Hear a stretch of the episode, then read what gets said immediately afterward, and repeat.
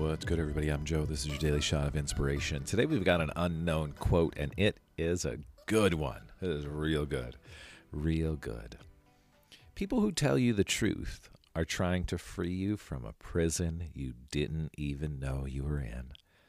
People who tell you the truth are trying to free you from a prison that you didn't even know that you were in. Now, come on. You know you've been in that prison. I've been in that prison. I'm sure there are probably still some prisons that I'm sitting in that I've created in my silly mind that I don't even know that I'm in.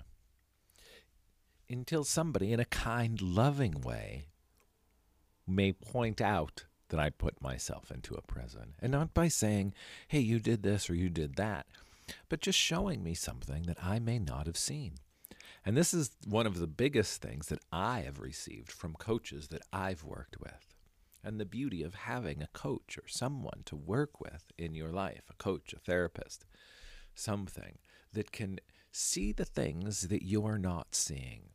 I remember a business coach that was working with me in my photography space said to me on our first call, Joe, you're a coach.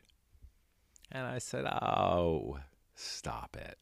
And he said, You are a coach. You don't see it because you're doing it, but you're coaching people who are in front of your camera. You're coaching the people that you work with. And I paused and was like, Holy shit, I am. And then he reminded me that I also teach yoga and lead manifestation workshops, which I had been doing for years, but still not seeing that as me being a coach until that coach actually said, Hey, you know, all those things that you're doing, you're actually coaching people and you don't see it. Now, was I in a prison? No. But was I doing something that I loved and didn't even realize that I was doing it? Yep. So maybe start exploring. Maybe ask your friends to tell you three things about you. Say, when you think about me, what three words pop into your mind? And notice what they say. Notice how other people are actually seeing you by asking them the questions instead of assuming you know how they're thinking about you.